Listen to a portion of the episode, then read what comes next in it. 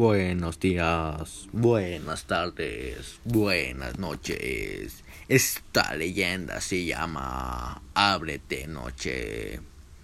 Dos parejas de amigos decidieron ir juntos de vacaciones a un hotel cerca de la costa en Japón.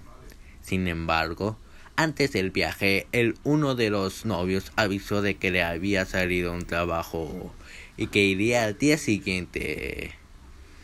Aún así, Mayumi, así se llamaba su novia y la protagonista de esta historia, decidió ir por su cuenta en el coche con la otra pareja. Durante el trayecto, Mayumi se quedó dormida y cuando se despertó vio que ella estaba en la cama de la habitación que había reservado. Cuando se fue a incorporar a otra pareja, le contaron que desgraciadamente su novio había muerto tras precipitarse por un barranco de camino al hotel. Mayumi no se podía creer lo que estaba pasando.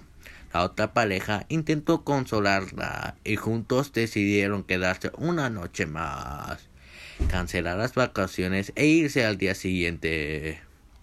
En mitad de la noche, Mayumi se despertó porque se dio cuenta de que alguien estaba golpeando la puerta. Abre, soy yo, He venido a buscarte, escuchó Mayumi desde el otro lado. La pareja también se despertó por el ruido y le dijeron a la joven que no abriera la puerta, que era el espíritu de su novio que venía a llevársela. La protagonista no hizo caso a las indicaciones de la pareja y decidió abrir la puerta y una luz cegadora bañó toda la habitación de repente. La historia acabó con Mayumi despertándose en el hospital con su novio al lado.